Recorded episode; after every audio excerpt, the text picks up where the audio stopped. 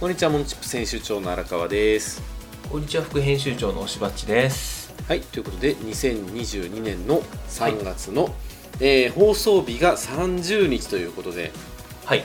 いよいよ4月1日がやってくるという感じですね新年度がやってくる とそうですね。ね本当にあっという間ですね3月終わっちゃうんですよやば何もやってない 本当ですねも。う毎年言ってますけど個人事業だったらもう四半期終わる感じか。あそうですよね、早いですね。本当に四半期終わりましたよどうでしたそうですねこの第一四半期えー、まあぼちぼちですねぼ。ちぼちですかすごく良かったわけじゃないけど、すごく悪かったわけでもないという、なんとも表現しにく い。生々しいななんかね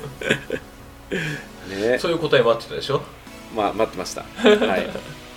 ですですまあそんなしばっちは、えー、と所属する西宮商工会議所青年部の卒業式に出席した話いやね、あの西宮商工会議所に所属してるんですけど、えええそこの青年部にも入ってて、えはい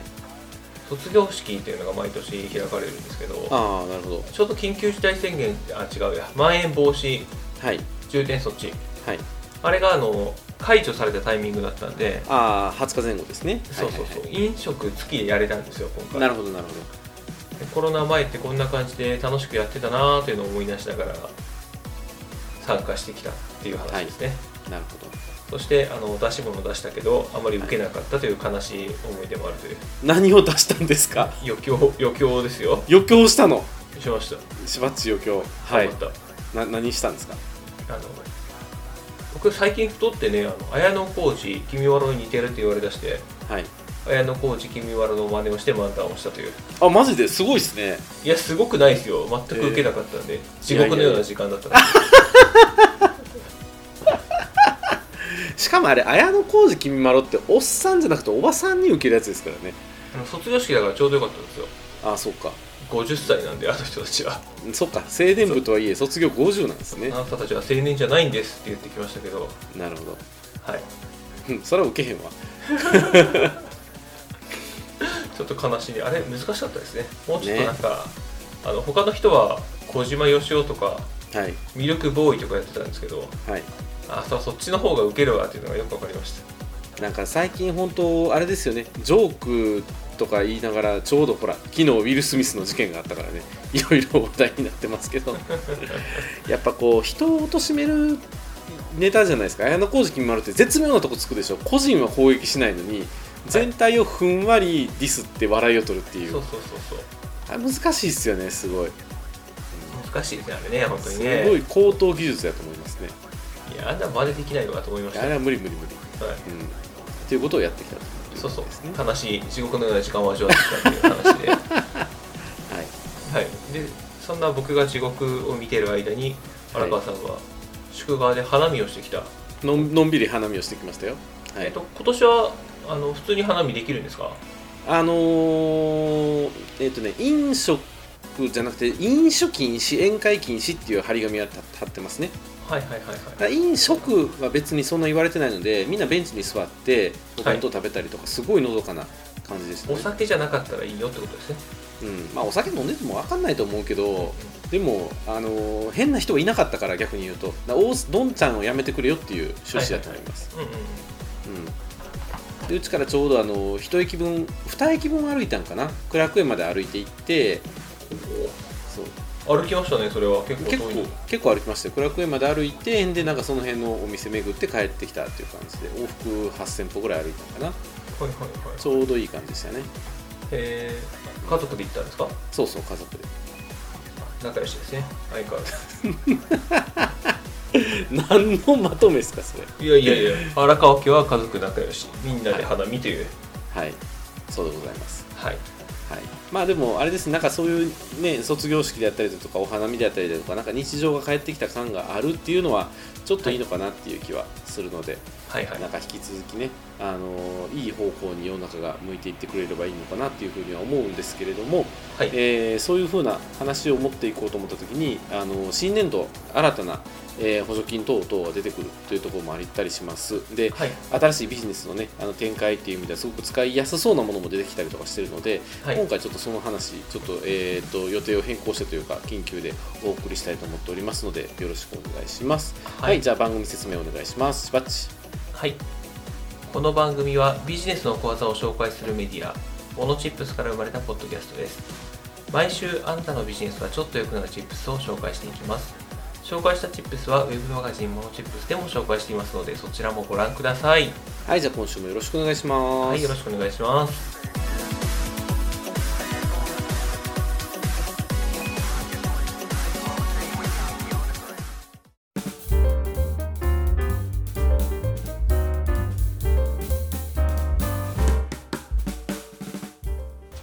はいということで今週のしばっちのテーマ小規模事業者持続化補助金2022年度の概要が発表されたチップスということではいはい、比較的この案件我々何回か紹介させてもらってますし、まあ、はい実際にあの、ね、しばっちの方はサポートしながら取り組んだりとかっていうことも多い。あのはい事業再構築補助金っていうのはもうちょっと金額大きいけれども、まあ、それと比べるとこのコロナ禍になる前はそんなに大きくなかったんですよね確か。そうですねもともとはうん、でコロナ禍になってちょっと拡充されてっていうものがはい2022年どうなるかっていうところのお話をしていただければというふうに思っております。はいはい、えー、とそうですねそのコロナ禍というかちょっと前は違う枠があったんですね小規模事業者持続化補助金のはい一、般型ともう一つなんとか型、うん、えー昔はコロナ特別型とかはい、低感染リスク型とかはい、そういう方があったんですけど今年は一本化されてますね小規模事業者持続化補助金一般型、あ、型っていうのはないんですね。うんうん、そうですねはいはい、でそしてその中でいろんな枠があるっていう感じかな枠、枠 型ではなくて枠がある。枠ですね言い方変えてるだけちゃうかと いう 気もするけど。はいその枠が通常枠とかはい、賃金引き上げ枠卒業枠後継者支援枠創業枠インボイス枠六つ。そうなんですよへえ、そういうあのたくさん枠があるんですけど、はい言葉だけじゃちょっと分かりにくいのではい、それぞれどういうものなのかということをお話ししていけたらなと思ってますはい、はいでえー、と今年のものになるんですけどまず通常枠、はい、これあのいつもと変わらないというか本来の小規模事業者持続化補助金なんですけどはい、補助率が3分の2で補助の上限が50万円うん、うん、うん、っていうことは、だいたい七十五万円の事業を作ればいいのかな。そのくらい作って50万円補助金として返ってくるよっていう、まあ、あのこれまで通りの一番普通の一般的な、えー取り組みやすい補助金ですねこれがそうですね。あ、はいもう一回ごめんなさい。その小規模事業者持続化補助金ってどういうコンセプトでどういう人が申請できるみたいなところをざっくりとお話しできるといいかなと思うんですけれども、はいえーえーと小規模事業者っていうのは20人でしたっけ？なんか業種によっても違うんですよね。あ確ーか業。種によって違いますはい商業サービス業はい。は基本的に5人以下5人以下。はいはい、サービス業の中でも宿泊業と娯楽業に関しては20人以下、はい。そして製造業その他に関しても20人以下うんうんうんうん。という人数です、まあ、それぞれあのどういう法律に基づいて20人以下っていうのはルールはあるんで、はいまあ、あのこの辺りに、えーかかりそうな人はちょっと詳しく調べる必要があるかなと思うんですけどはい一旦そういう人数制限があるというのはかあの覚えておいてもらえたらと思いますはいあとはで資本金とかはい課税所得とかはい。そういうところで制限があったりするんですがうんうん何億円何十億円ぐらいのところだと関係してくるんですけどはいもうそこまでいかないよっていう1億円以下の中小企業だったらもうほぼ対象になると考えていいかなっていう感じですね。なるほど。はい、なのでまあ比較的まあ小規模中小というよりも小零細とかそういうところが対象になってくるような補助金で、はいはい、でかつ、えーっと何か新しい取り組みをするっていうところに対しての補助をするっていうのが基本的なコンセプトですよね。そうですねはい地道な販路開拓等のための取り組みであることはい、あるいは販路開拓等の取り組みと合わせて行う業務効率化のための取り組みであることっていううんルールがあったりはしますね、例えばあの極端な話まあ私業だから例え難しいかもしれないですけどしばっち行政書士やってますとはいで行政書士の業務をもっと頑張るから、えー広告打つからお金、えー補助してくださいみたいな話だとちょっと厳しかったりしますよねなんか変えないといけないとかあったりするんですかえっ、とね販路開拓の取り組みであったらいいんですけどうんうんこれがあの斬新だとか先進的なとかだと通りやすい採択されやすいっていう感じがしますねああなるほど販路開拓の取り組みが何かって言ったらどうなんだろうなホームページ作りますでもなるのかなっていう気もしますけどうんうんうんうん他とあのコンペ形式なのではい他が良かったらそのあまり内容が伴ってないものに関しては落とされてしまうっていうのはありますうんうんうんうんなるほどねよくあの製造業とかブランドやってる仲間が使いがちなのが、まはあ、い新商品の開発、はいはいはいでその新商品の開発のための金型作ったりとか、はいえー図面を起こしたりとかあとは展示会に出たりとか、そのための中チラシ作ったりとかっていうのでやるっていうふうにやると、まあ、75万ぐらいっていうのはちょうどよかったりとかするっていうのはあったりとかしますもうね。あのテンプレ的な感じですねうんうんうんうんそういう人たちはあのどうせ計画立てるんだから、うんね、あのその計画を同時にこっちにも使って申請したらいいんじゃないかなとかそんな感じはあったりしますね。そうですねただ、まあ、注意点としては、えー、とこちらの補助金に関してはあくまでも補助金なので、えーキャッシュは1回出ていきますよと。はいはい、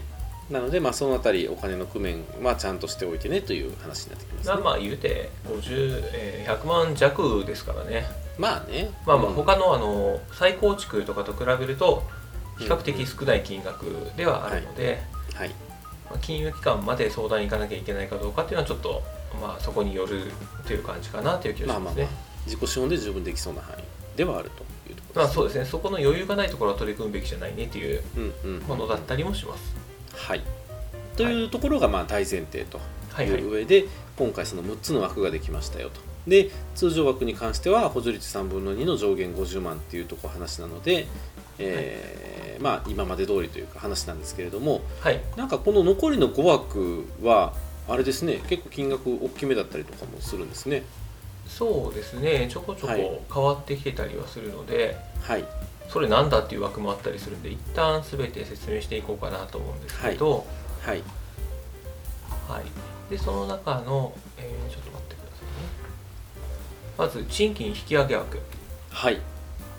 これなんだっていうことなんですけどはいまあまあ言った、あのーその通りですね従業員の給料を引き上げるはいそれに対してあの優先採択される枠です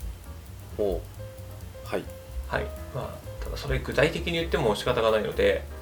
えーちょっとあんまり細かくは言わなくてもいいのかなと思うんですけどはいあの事業場内のあの最低賃金が地域別最低賃金より上がっていることはい上げることっていうルールがついてますでこれが補助率3分の2で補助上限が200万円で赤字事業者にもかかわらず賃金引き上げするよっていう場合は補助率が4分の3に上がるっていうもうほうなんともすごい枠ですねこれはあの岸田政権の色が濃く出てる感じがしますねこれね賃金を上げますみたいなの言ってましたけど あのあのええいツッコミは後にしますあはいどうぞこれは、あのいうんえーこれを目的に賃金を引き上げるんじゃなくて賃金を引き上げるんだったらこれに応募したらいいよっていう感じですねなるほどはいはいただ金額上限200万なんでまあでかいっちゃでかいこの補助金にしてはかなり大きいところですねはい、全体事業でいうとえーっと200万だから300万ですかね3分の300 2だったらはいはいはいはいそうですねはいはいで次です卒業枠はいこれはねあの今回の事業拡大にあの意欲的な取り組はいみすることによって小規模事業者の定義から卒業してもっと大きく出していこうとするところに対して払われる補助金です人を雇うぞとか、えーもっと売り上げが伸びるぞとかっていう話でここより出ていくぞっていう人に対してっていうことですねそうですそうです、なるほどまあまあこれはまあ分からいでもないですねはいはいまあ、ここについては3分の2の補助率で200万円はいそのさあここから人雇って頑張っていくぞっていうところにこの金額で、えー足りるかどうかはちょっとわからないところはありますけどまあ儲かっていきそうな企業で先が見えてるっていう段階でこうやってみるっていうのはまあまあありかもしれないですよねまあそうですね、うんはいはい、ただここに関してはあの補助事業が終了した時点ではいちゃんとあの要件満たさなきゃいけないです人が多いとおおーおおマジかえ事業が終わるまでにってことそうですそうです事業マをジでするタイミングですねえじゃあその言うたらこれ半採択されてから半年ぐらいじゃないですかはいその間に採用であったりどっちかというと商いはねそんなすぐに結果あれって考えたら採用しないといけないっていうこそういうことですねとわおまあだからギリギリのところが応募する枠ですねまあまあそうですよね採用予定がもともとあるとかねなんかこうたまたまハマったから応募するみたいな感じじゃないとちょっときついですねまあこれを狙ってっていうのはまあどうなのかなきっかけの一つにはなるかもしれないですけどっていう、うんうんなるほどはい、で次が面白いところで後継者支援枠、はいこれも補助率3分の2200万円もらえるんですけどはいなんかね後継ぎ甲子園というのがあったらしいんですよね、はいはいはいでそこの後継ぎ甲子園は何かって言ったら多分荒川さんの方が知ってると思うんですけどはいなんか未来予想図を競うピッチバトルっはいていう情報があるんですけどなんかプレゼン大会があったんですかね、プレゼン大会で賞をねきっとうんうんいやそんなに詳しくないですよ私もあそうなんだこんなんあるんだぐらいの感じで見てまはしいたけはいどはい、10 15ぐらいのところがはいなんかプレゼンしてるのかな、はいファイナリストとして15、えー事業者ぐらいがあるみたいなんですけど、うんそこのファイナリストになった事業者だけが応募できるというえあそうそうですそよれだけが応募できるんですかはいそうですすごいなへえあだから出てきてたのかわざわざこの名前がもともとあったのかもしれないですねあのこなるほこでどファイナリストになったら小規模事業者持続化補助金の、えー特別な枠があ あの当てられますとえじゃあここの予算は3000万っていうことですかね15事業者で200万っていうことはただそこが取り組まない可能性もありますよねあまあまあまあねプレゼンまあだねけやっしててもいいしやらなくてもいいだしそうそうそうわざわざ枠で儲けなくてもそのあそうまあいいやへえ はいまあそんなのがあるというねあ、はいなかえなじゃあかすごいなという一般の事業承継考えてる人が使ってみようか承継しようかっていうふうになるものではないんですねはいこれはそうですね後継ぎ甲子園の人たちのしもょのんです、しょんぼりしましたはいどうぞ次 へははいい次あの創業枠というのがあります、はいこれはでもねあの創業の人に対しては、えーなんだろうな枠を大きくしますとかいうのがあったんですけどはいさらに大きくなってます創業枠へー3分の2で200万円、はいはいこれすごい支援だなと思いますけどねはいはいはいでただあのこれも条件がついてて、はいえーとまあまあ定義そのまま読みますはい産業競争力強化法に基づく認定市区町村または認定市区町村と連携した認定連携創業支援等事業者が実施した特定創業支援事業による支援を公募締め切り時から起算して過去3年の間に受けかつ過去3年の間に開業した事業者に対して補助上限を200万円引き上げると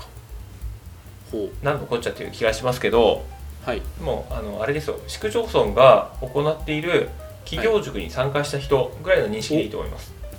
えじゃあ我々対象なんですかこれ3年より前ですよねあそっか残念はい というところですそっかえじゃあ逆に言うとこの夏受けたいぜとかっていう人はこれ対象外この夏受けたいぜ企業塾をいやあの申請のタイミングで受けてればいいので、そほのう証明書が出せればいいので、なるほどへはい、えほなもう去年とか一昨年とかに受けた人はすごいラッキーっていう感じですねまあそうですねじゃあ、だうんただそれを使うだけのアイディアとかがあったらですけどね、まあね、うん、で創業ってことはあの前年の情報とかがないわけでうんうんうんちょっと書きにくい気がしますけどねまあまあまあまあまあね持続化なので持続していくためにどうしたらいいかっていうストーリーが一番作りやすいですけどでも持続化なのに創業枠なんですよねそう創業補助金じゃないですもんねそううんそうなんですよはいはいまあまあいいや次行ってみましでょう最後にインボイスインボイス枠ってやつがありますはいこれもね、まあ、ちょっと読み上げますね、はい免税事業者がインボイス対応の事業環境整備を行うことに対して政策支援をするため2021年9月30日から2023年9月30日の属する課税期間で一度でも免税事業者であったまたは免税事業者であることが見込まれる事業者のうちインボイス発行事業者に登録した事業者に対して補助上限を100万円へ引き上げほあそうインボイス枠は3分の2の補助率で100万円なんですけどうまあ150万ぐらいの事業ですよねでもはいこれあれですか、そのインボイスを入れるための何かとかっていうのが事業になりうるんですかえー、とそれもなり得ますがそこよりもはいインボイスで登録するかどうかで見られるのではいはいはいインあの、えー、と免税事業者だったことがある場合ははいインボイス登録することでインボイス枠に申請できるようになるという、うんまあ、どうせ登録するんだったらインボイス枠に申請した方がいいんじゃないっていう感じの内容になってますね、なるほどはうーんい、これいいんじゃないかなインボイス枠うんうんうんうんうんなるほどという6枠があるということですねでうちで当てはまるのは通常枠はい、インボイス枠あご自身の事業そうそうです。二つですかね。はい荒川さんのとこどんな感じですかね。その二つかな。です、賃賃金。まあ、インボイスはうちは関係ないからえー賃金でもねこんだけ先出ししないといけないっていうわけですもんね逆に言うとねそうですね。卒業枠。いやこれ使いにくくないですか全体的に ぶっちゃけいやそうですね。えー、尖ってますよね。 当てはまる人にはとことん当てはまるけど、ちょっと厳しい人には厳しいっていう。なんかそういう意味では本当やりたい政策を伸ばすためのものをやっていてうん。通常枠の元々の小規模事業者持続化補助金に返ってきたっていう考え方ができるのかもしれないですよね。まあまあそうかもしれないですね。うん、本来であれば他の補助金にするべきようなものが一緒になって枠になったみたいな感じなのかな。うん、なんかそんな気がします。なんかインボイス支援とかでなんかその辺の入れたら10万円とかそういうなんかの出しますよみたいなやつが別であっても良さそうな感じじゃないですか。ああありそうな気がしますね市区市区町村レベルでもしかしたら、そうでしょだからそんなん出てきそうな中で、いやこれでもやっぱり過去2年と比べると圧倒的に使いにくいなっていう気はうんしてしまうなだ後継者支援とかが普通になんかその一般の中小企業の事業承継はいで使えるんやったらすごいこれは熱いなと思ったんですけどそのはいはいはい後付き甲子園の人しか使えないっていうあまあでも事業承継はそっちで補助金あったりしますからねああなるほど事業承継用の補事業助金へ承継補助金がえこれもどうなのか出てきたのかなもうあそれ新年度で出てくるんですかえっ、といつもあるんですようーん毎年なるほどねまだ出てないですね今年はこれはそっかまあということなので、えー小規模事業 者持続化補助金とりあえず通常枠で狙ってみるのがいいんじゃないかなっていうようなものになってきたのかなといううわーところでどはあうなんでるしょかうなねまあ該当する方がいらっしゃればというところで、うんうんうん、まああのあと詳しくはあの柴原行政書士事務所の LINE アカウントに質問したらしばっちが答えてくれ るんで聞いてみてください。いやまあでもインボイス枠も使いやすいところは使いやすいと思いますけどね、うんこの辺は狙い目じゃないかな対と思いますね象になるねうんうんうんうんなるほど。はい。 ありがとうございます。なんかテンション ま下がだってこのあますね、たり、えなんかテンション下がってますねなんかいっぱい出てきたからなんかいろいろできんのかなと思ったら 全体的になんやねんっていう感じやったからなんだかなっていう気になってるんですよ。はあなるほどねそうなのか、うんうんいやいやいやいやまあでも通常枠だとちょっとうまみが少ないなって感じはしますよね手間に対してのねうお金がねちょっとちっちゃいですよねんううんんまあまあもともとこういう補助金だったっていうところをね思いそう出しそうなそがうならんですよはい進めていければというふうには思っておりますはいということでえーっとまたこの辺り続報というかね実際具体的な例が出てきたりとかはいなんかこんなこともあったよとかっていうのがあればまた引き続きモノチップステーションの中でお届けしたいと思ってますはいということで、えー今週のしばっちのテーマ小規模事業者持続化補助金2022年度の概要が発表されたチップスでしたはーい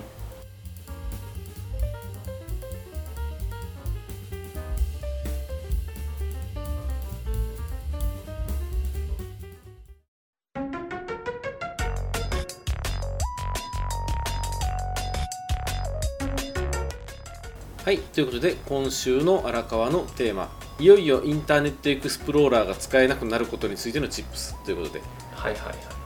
いいよいよいよいよですかねこれもね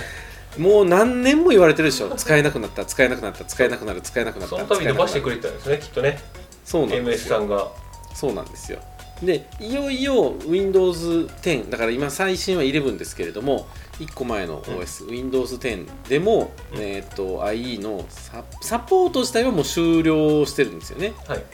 でその上で、えー、と Windows アップデートをかけると IE が強制的に削除されます、はいはい、それが発生するのが、えー Windows10 のバージョンにもよるんですけれども今年の6月です、その Windows アップデートかけるかかけないかははい、こっちで選べるんですか、選べれますうだからセキュリティガバガバのまま進んでいくのか、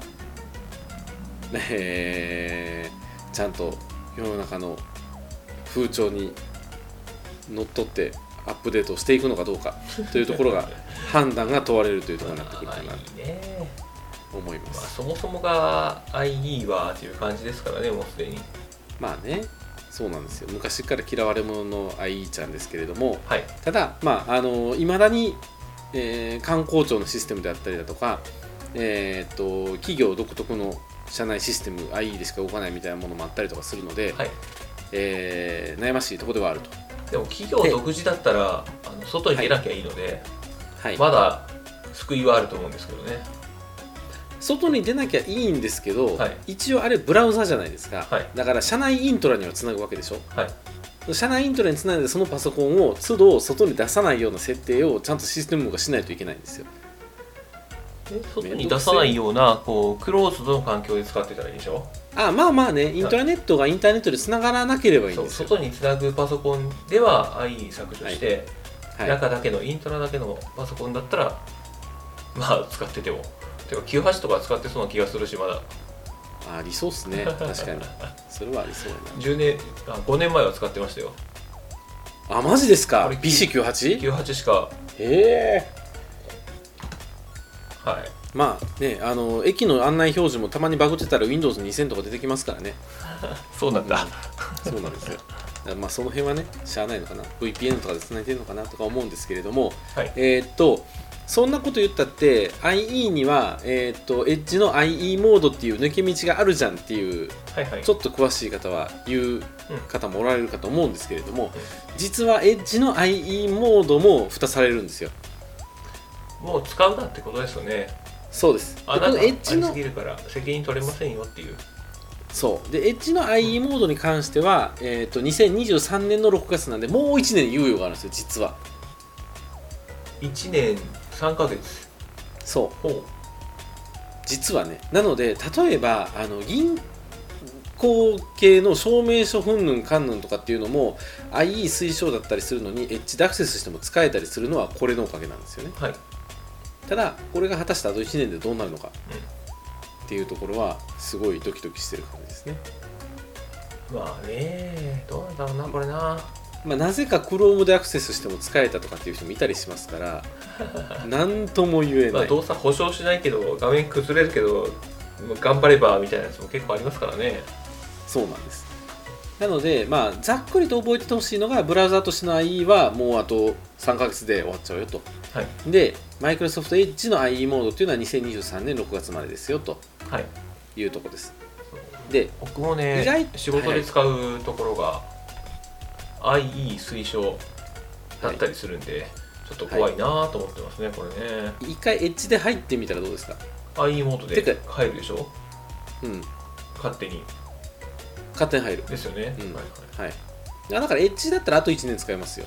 あっていうので1一年ぐらいエッジで入れって言って伸ばすんじゃないかなっていうのが予想ですね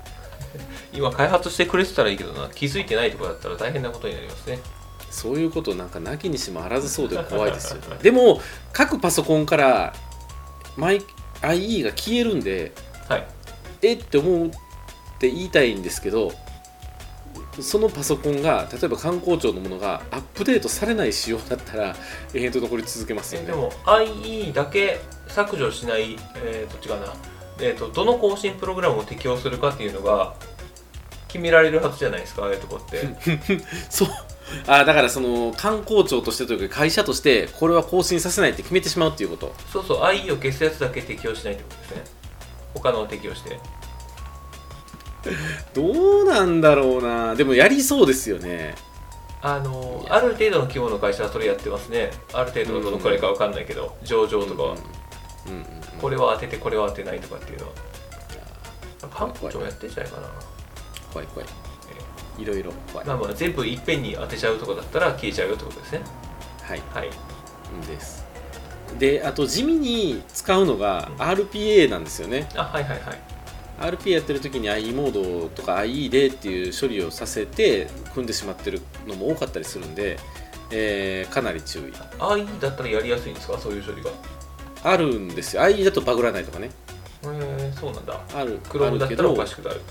そうそうそうそうそうっていうのもなきにしもあらずなんですけどまあえーっと今後まあ例えばオートメシェニウェアとかでどうなるとかちょっと分かんないですね IE モードはいはいはいいやでも OS で IE が消えたらそれはあかんよな、うんうん、とは思うのでまあ Chrome Edge、Firefox あたりで代用するしかないかなっていうはい感じうんうんですねはい、えーであとはまあ社内システムが古い人は Windows アップデートしないとかっていうのが出てきそうというのが今の話ですねはいなので、まあ、あくまでもイントラネットその社内のうんうんこの壁の中で使うのは別に自由ですけど、ネットワークにつないでしまうと特にあの昨今の世界情勢により私の身の回りでもなんかウイルスに感染したっていう人が続々報告を受けておりましてあら今サイバー攻撃がやっぱりすごく流行ってるのへへでへそういう巷のパソコンを使って攻撃するっていうのもどっちからも増えてるっぽいですねはいはい西からも東からも。あそうなんですね踏み台にされちゃうわけかええそうですなのでそうこういうとこ狙ってくんねやろなっていうのはあったりするんで、はいうん本当要注意でございますなので、まあ、できるだけ新しいパソコン最新のバージョンで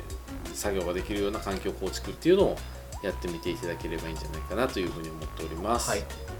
はいという注意喚起うんうんチップスですまあとりあえずしばっちに関しては一回エッジで入ってみたらどうですかあ一そうですね年は使えますはいえうんはいその通りですね一で使って使えるかどうか試してみたいと思いますと思います。はい、ということで、えーサクッといきました。今週の荒川のテーマ、えーいよいよインターネットエクスプローラーが使えなくなることについてのチップスでした。はい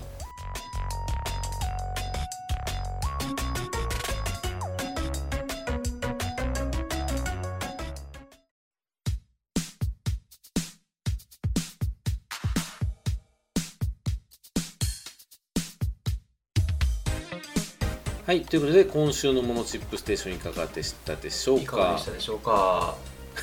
なんかももやっとしたモノチップステーションになってしまいましたけど。 えしばっち的おすすめ星星ランキング、えー、3つでつけると星いくつですかえ今日のやつですかえーはいえ星3つでいいんじゃないですか僕は毎回あ星星3三つつですよあそう全力投球毎回あの毎年っていうことですかあ補助金ですかそうああ持続化ですか持続化は星3つですそよまずはこれをやりましょうということですねまあ確かにリスクは少ないしねはいだからなんか逆に言うと去年一昨年がちょっとバブルだったっていうのは言えると思うんですよそそそまあまあそうですね、うん、なので、まあ、今年もそうですね、本当に零細の方でも、まあ、75万の事業規模であの、取り組める新しい事業があったら、その3分の2補助してもらえるっていうこと自体はありがたい話かなうん、と思うのいやこれで、ね本当よくできてるんですようんうんうん、計画立てるというのもそうだしそこから先の,、あの事業者、えーさんからどういう資料をもらえばいいとか召喚集も学べちゃうよっていう、なるほど、なるほど。はいうんなので、まあ、ぜひ取り組んでみていただければいいんじゃないかなというふうに思はいておりやってみたいと思います。はい、じゃあ、締めの方よろしくお願いします。はい、番組へのフィードバックはウェブマガジンモノチップスのお問い合わせフォームまたはノートツイッターでお待ちしておりますはい、ということで、お送りしましたのは、モノチップ編集長の荒川と、副編集長のしばっちでしたはい、ありがとうございました。はいまたねーまた来週。